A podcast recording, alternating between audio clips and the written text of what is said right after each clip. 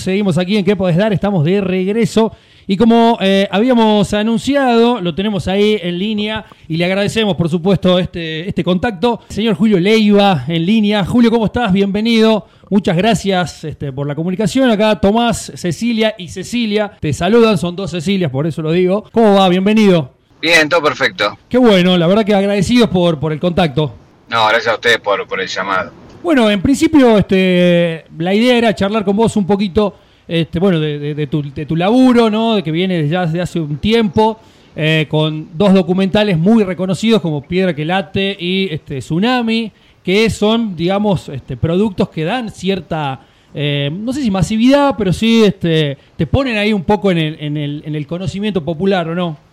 Sí, la verdad que sí, en términos de masividad lo fueron. El caso más concreto de Tsunami, me acuerdo que en su estreno llegó a dos millones de personas y después siguió sumando y, hoy ya está en, varios millones también en, las distintas plataformas que fueron subiendo el contenido.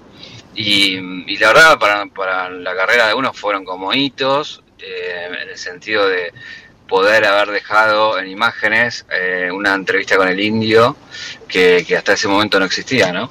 Claro, es, este, eh, claramente tiene eh, esa novedad, ¿no? De, poder ver a Indio Solari en, ese, en ese momento, ¿no? Tan íntimo también, en una etapa tan importante de su vida. Pero para llegar a eso también este, hay que hacer todo un recorrido. Digo, vos venís laburando hace mucho tiempo. Eh, y eso fue como, este, no sé si empezar a llegar, pero después vino la participación en Cheque en Blanco, eh, ni hablar ahora este, con Filo News y Caja Negra. Sí, la verdad que bueno, el laburo de los 20 años, sobre todo mi laburo principal siempre fue la radio, eh, y después bueno, fui aventurándome a otros formatos que quería probar, el caso del audiovisual con los documentales, lo digital ahora con Filo News, Em, y, por suerte en cada una de las cosas que nos metimos eh, fue bien o, pudimos hacer algo que, nos pareció que estaba bueno. Lo digo también en plural porque es, parte también de casi siempre el laburo con la misma gente. Maxi Díaz es con quien dirigimos el documental, es con quien estamos en la radio, con quien estamos en filo. Eh, por ahí a veces yo soy la cara visible, pero, pero bueno, somos un equipo más o menos que venimos haciendo lo mismo en distintos lugares. Y contentos porque cada cosa que hacemos le, va bastante bien, digamos, no nos podemos quejar. ¿Y cómo es el, este, este tránsito, si se quiere, ¿no? desde, desde el mundo de la radio, que es de donde, nos decís que venís principalmente, a pasar a, eh, a, poner la cara, ¿no? a hacer de alguna manera televisión en otro formato, pero este, es televisión, sin ningún lugar a dudas, ¿o no? Sí, un, poco tiene que ver por mi carrera en el sentido de que pasé por todos los lugares que había que pasar por la radio, desde servir un café hasta casi dirigirla. Eh, y después también por un cambio que hay en los medios hoy en día, ¿no? Aquella masividad que tenían los medios tradicionales eh, fue ganando peso eh, otras plataformas, otros otros formatos y, hoy en día, digo, están compitiendo casi al igual y muchas veces lo digital ganándole a lo tradicional y esa mixtura se está eh, cada vez más ampliando, digamos, ¿no? entonces, un poco era empezar, por un lado, a hacer cosas nuevas, en lo personal, lo que tenía que ver con mi historia, y por otro lado meterme en, el mundo que, que, estaba explotando, ¿no? Eh, yo siempre pongo el ejemplo, es como ir a una radio argentina en la FM, meterse en los 70, o meterse en la televisión argentina en los 50. Hoy meterse en las nuevas plataformas es meterse en el inicio de una explosión que va a ser lo que nos va a regir en el futuro en cuanto a comunicación, ¿no? Y dentro de todo lo que trabajaste, Julio, te saluda una de las Cecilias. Eh, Hola, pensaba, ¿cómo estás? Buen día. Pensaba en esta expresión que no sé si a vos te va, si te gusta, si la usas en tu vida, de listo, ya me puedo morir tranquilo. Con lo que hiciste, a mí se me ocurrió eso, con lo que hiciste hasta acá. ¿Tenés igual algo más en mente, algo en lo que quieras seguir laburando, eh, sin spoilear tal vez, pero qué es lo que pensás seguir haciendo? Porque capaz no lo decís vos, pero sí te lo decimos quienes te seguimos, miramos lo que haces, que esa expresión también, haces todo bien. Yo creo que, gracias por eso, pero creo que tiene que ver con, con laburo, ¿viste? Todo, todas las cosas que hago, independientemente de la plataforma que fuera, le pongo mucho trabajo. Me gusta que las, que las cosas eh, salgan bien, ¿viste? Entonces creo que eso se transmite por un lado. Morirme tranquilo, la verdad no me quiero morir, con lo cual quiero seguir haciendo cosas y también seguir estando vivo haciendo cosas. Me parece que un poco también es, parte de ese juego. Uno intenta cosas nuevas o quiere hacer cosas nuevas porque quiere seguir vivo de alguna forma. Eh, y también yo no tengo, siempre lo digo, no tengo una nostalgia, viste, del tiempo pasado. Es como que quiero saber qué está explotando ahora, como así en su momento cuando era pibe quería saber que, cómo explotaban los redondos, o el rock nacional, o la radio. Hoy quiero saber qué, qué, qué otra música explota, qué otras plataformas explotan. Y en ese sentido es como que siempre trato de, estar haciendo cosas nuevas. Y en lo que viene, sí, hay varios proyectos. Tengo como un proyecto para después de Caja Negra, eh, estoy también laburando en un, en un futuro documental eh, y en varias cosas que, creo que, van a, seguir explotando en, un futuro cercano, eh, en las cuales me, quiero meter por la simple curiosidad de hacer algo nuevo, ¿no? Y a propósito de eso, ¿no? De, la, de las explosiones y de los fenómenos, bueno, ahora este, con tus entrevistas en Caja Negra estás de alguna manera experimentando eh, esto de las millones de, reproducciones, ni hablar eh, lo que fue la última, por ejemplo, este, con Elegante, este fenómeno también este, masivo. Eh, ¿Cómo este, se lleva eso? Porque, y también para abrir un poco el, análisis, porque pienso, quizás vos en televisión, con toda la trayectoria que tenés y todos los laburos que hiciste, por ahí apareces en la tele convencional y las mismas personas que hacen tele por ahí no te conocen y hay como un paralelo ¿no? de este, este mundo de YouTube y las redes que transita por un lado y la tele tradicional pareciera que sigue yendo por otro y como no, no sé si hay un punto donde se encuentran. Es que justamente con la con el, eh, la aparición de las nuevas plataformas, ya, ya como que la fama fue muriendo en un punto, si querés, la fama tal cual la conocíamos, ¿no? Esto de que Tinelli la conoce, lo conoce una señora de 80 años y un nene de 5 años. Las audiencias se segmentaron, me pasó a mí mismo, yo venía de la radio con cierta trayectoria, llegué a internet y para los pibes no era conocido, no sabían quién era. ¿Entendés? Y, hoy quizás ya con caja negra ya me conocen en internet, pero como vos decís, voy a la tele y van a decir, ¿este quién es? Pero seguramente a vos también te pasa con que descubrís Elegante y vas y mirás el canal de Elegante y ves que tiene millones de, reproducciones, millones de seguidores y que está hace cinco años y vos decís, ¿pero cuándo pasó todo esto? Porque justamente las audiencias se, segmentan y lo que vos mirás no quiere decir que sea lo mismo que mira el que está a la, cualquiera de las dos Cecilias que están ahí, que seguramente tendrán muchas cosas en común porque comparten un espacio en común, digo, pero, pero si vas a, no sé, a un hijo, a un sobrino, a una madre, los consumos son totalmente distintos. Entonces, eso tal cual lo conocíamos de aquel famoso que todo el mundo decíamos un nombre, eh, y todos lo, sabían, ya, ya, casi no existe. De hecho, hoy quien es el, influencer más importante, de hecho salió en una encuesta entre las 10 personas más influyentes de Argentina, está Coscu. Mucha gente está hablando como habla Coscu, para aquellos que no saben, es un streamer que transmite por el canal Twitch y que usa un montón de palabras que, no sé, Buenardo, que es la más vieja, pero muchas otras que los pibes usan y que quizás gente grande la usa también que no saben que salieron de ahí. Mirá porque justamente la cultura internet empieza a atravesarnos por un montón de lados que, viste que, que, vos no sabés a, veces hasta dónde vienen las cosas. El ejemplo más claro, hoy tenemos una entrevista con Pachu Peña. Pachu Peña es un, personaje eminentemente televisivo. Lo conoce tu mamá, lo conozco yo, lo conocen los, los niños. Pero ¿qué pasó? Se hizo un fenómeno de internet porque por su participación en la televisión en Corte y Confección se hizo como una especie de meme de virales y hoy los chicos lo adoran, los grandes lo adoran y dijimos, ¿por qué no hacerle una entrevista a Pachu que logró pasar eh, esa barrera de la televisión a, lo digital, digamos, ¿no? Eh, entonces, por eso empiezan a convivir muchas plataformas y muchas audiencias distintas, ¿no? Similar también a Pablo Granados, ¿no? Que es este, el ladero de Pachu que llevó todo lo que sabe de la producción televisiva a las redes y le va este, demasiado bien y sin la necesidad de volver a la tele, ¿no? También que tiene que ver en esto de la preparación y que no es que de un día para el otro las cosas salen. El tipo era productor, editor, guionista de sus propios sketches y eso se vuelca hoy a, a su Instagram por lo menos. Claro, siempre se habla, viste, de la crisis de los medios la verdad no hay un estudio, pero estaría buenísimo que lo haya en el sentido de ver cuánta gente trabajaba hace 20 años de el entretenimiento, si querés. Con entretenimiento hablo desde periodismo hasta gente que, que, no sé, hace un programa de música. Eh, ahora, ¿no? Porque antes vos tenías que ir a un medio y el dueño, el director del medio te tenía que decir que sí.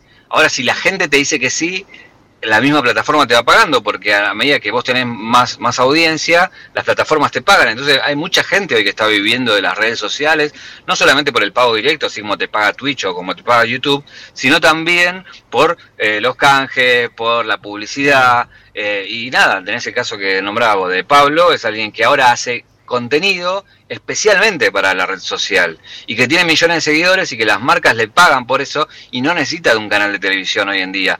Si lo quiere puede vivir tranquilamente de las redes sociales.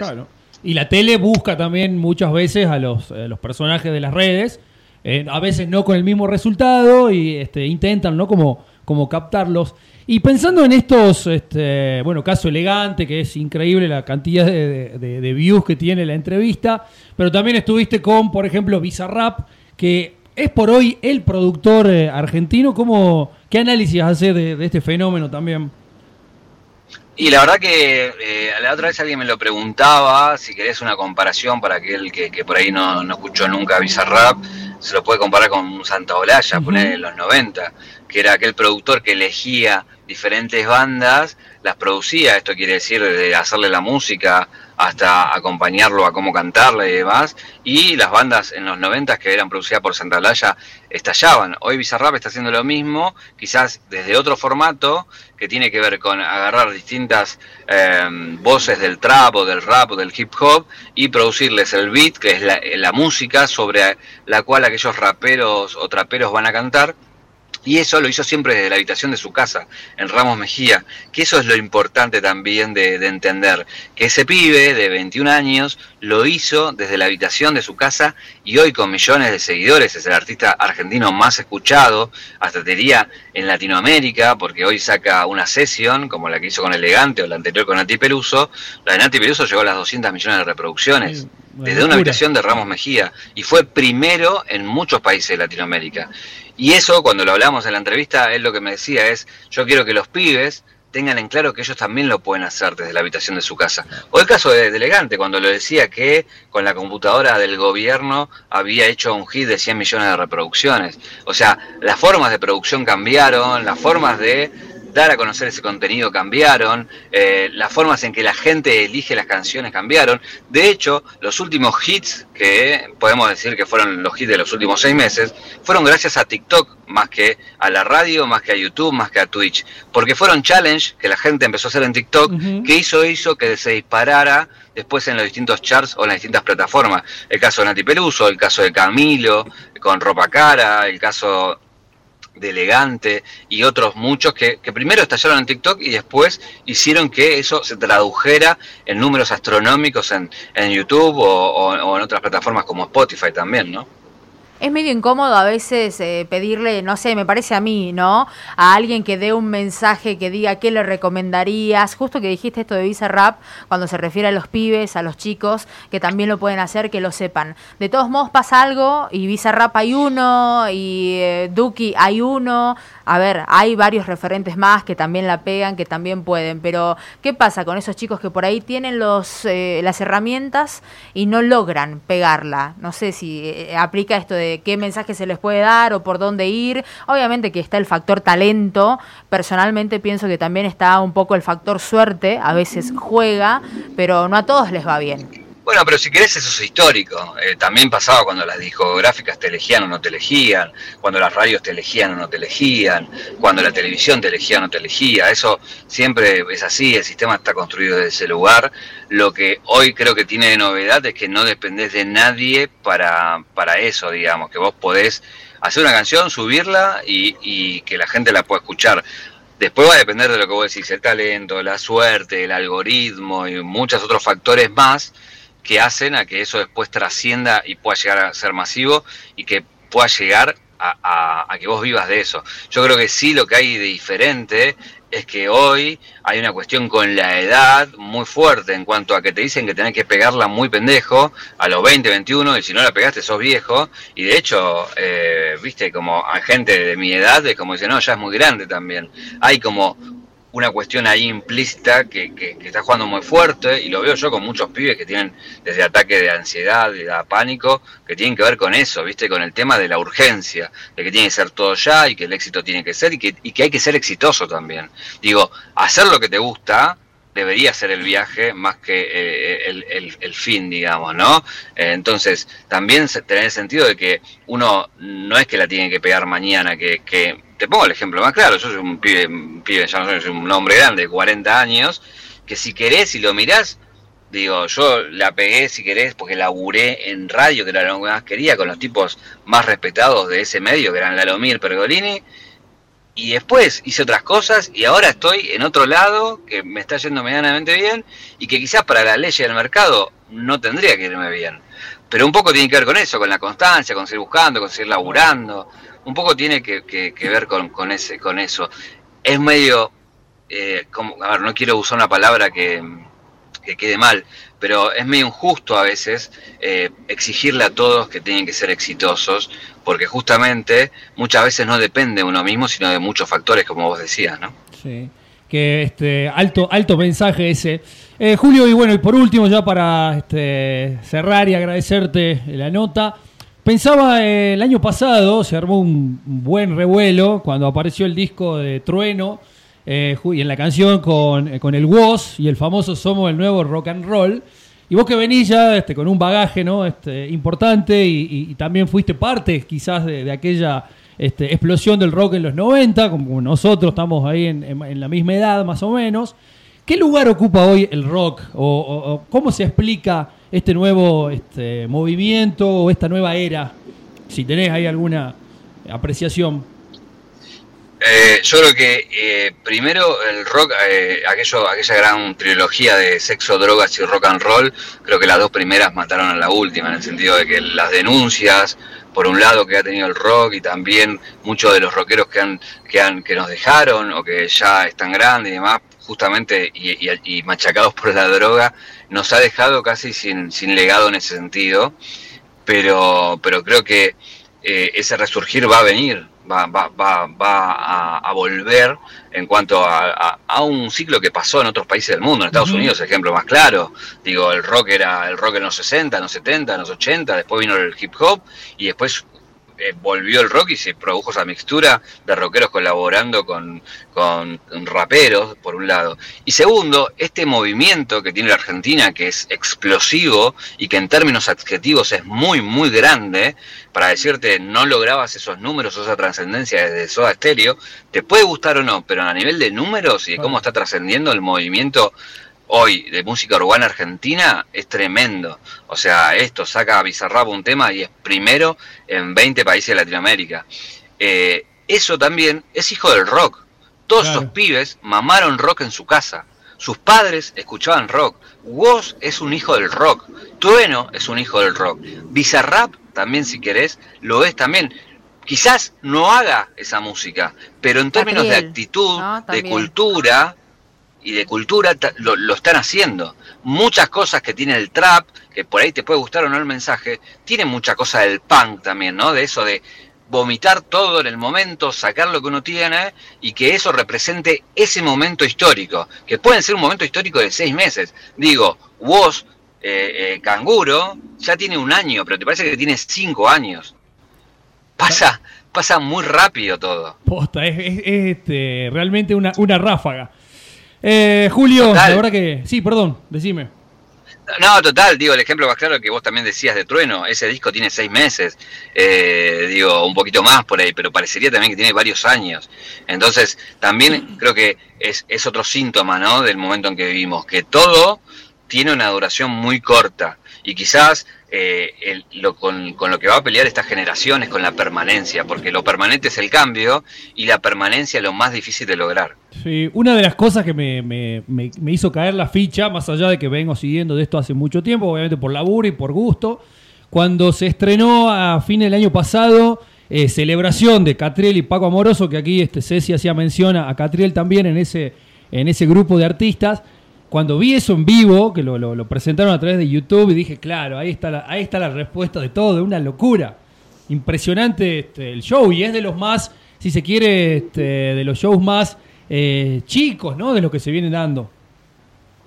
Es que yo creo que hay una brecha entre generaciones que se está empezando a sellar y a entender. Un poco Caja Negra, eh, la verdad, un poco queriendo y un poco sin querer, está logrando eso. Me escriben muchos padres eh, o tíos o hermanos mayores que agradecen poder sentarse y escuchar a esos pibes para entenderlos. Y cuando los entienden, ven que la distancia no es tan amplia, que es lo mismo, pero quizás con más tatuaje, con colores, con otro estilo de música, pero en la esencia es eso, es crear cultura, es interpretar un momento de la Argentina y es una nueva generación que también está cruzada por otra cosa. Nosotros quizás estamos cruzados por la televisión, por la radio, por los discos y esta generación está cruzada por Internet. Y entender eso y también reconocernos como parte de Internet, porque Internet no nació ayer, tiene 20 años en Argentina y nosotros curtimos la Internet. Quizás no nos damos cuenta para tener la distancia y poder analizarlo desde el lugar de que también somos hijos de Internet, con la mistura que venimos de lo analógico.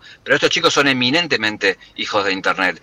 Internet es una cultura y esa cultura los atraviesa. Y eso, lo nombrabas vos, Catriel y Paco Moroso son un gran ejemplo de eso, de cómo entendieron esa cultura y cómo empiezan a, dialogar con, eh, nada, un lenguaje distinto o, sea, empiezan a incorporar un lenguaje que no estaba hasta ese momento porque Internet no existía. Y es parte de lo nuevo. Es lo mismo que yo siempre digo. Yo te pongo eh, la foto de un negrito tocándose la cabeza, y lo digo en el buen sentido, digo, no quiero que ningún afrodescendiente se sienta tocado, pero, pero ya sabes de qué te estoy hablando, que estoy hablando de un meme. Y eso es parte de la cultura de Internet. Eh, digo, para, para entender un poco cómo eso nos, nos va transformando, ¿no? Así es, y el rock también estuvo en ese lugar hace en algún momento, ¿no? De, no ser entendido.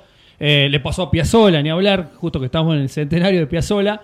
Eh, esos fenómenos, ¿no? Que son, este, o la vanguardia es así, otra de las frases que lo explican. Totalmente, por eso también digo, hay una cuestión más de público, de por ahí no entender y salir a decir, eh, eso no, no, es música, lo que sea, pero digo, vos ves a los rockeros, a los músicos, eh, y nadie habla mal de, de los pibes. ¿Entendés? Y de hecho yo lo he hablado con, con, músicos reconocidos, hablando de cómo cambió la industria, y ellos mismos me decían, mira, yo nací diciéndome, mi viejo, que el rock era lo peor, que me tenía que cortar el pelo, que la cana me perseguía, que las racias nos levantaban a la gente en los shows. ¿Por qué voy a ir yo a decirle ahora a un pibe lo mismo que yo me comí? Lo acompañan desde, a veces desde el silencio, otras veces desde distintos artistas que dicen me gusta tal o me gusta aquel, pero siempre desde, desde eh, eh, a ver, desde dar un marco distinto al que ellos tenían.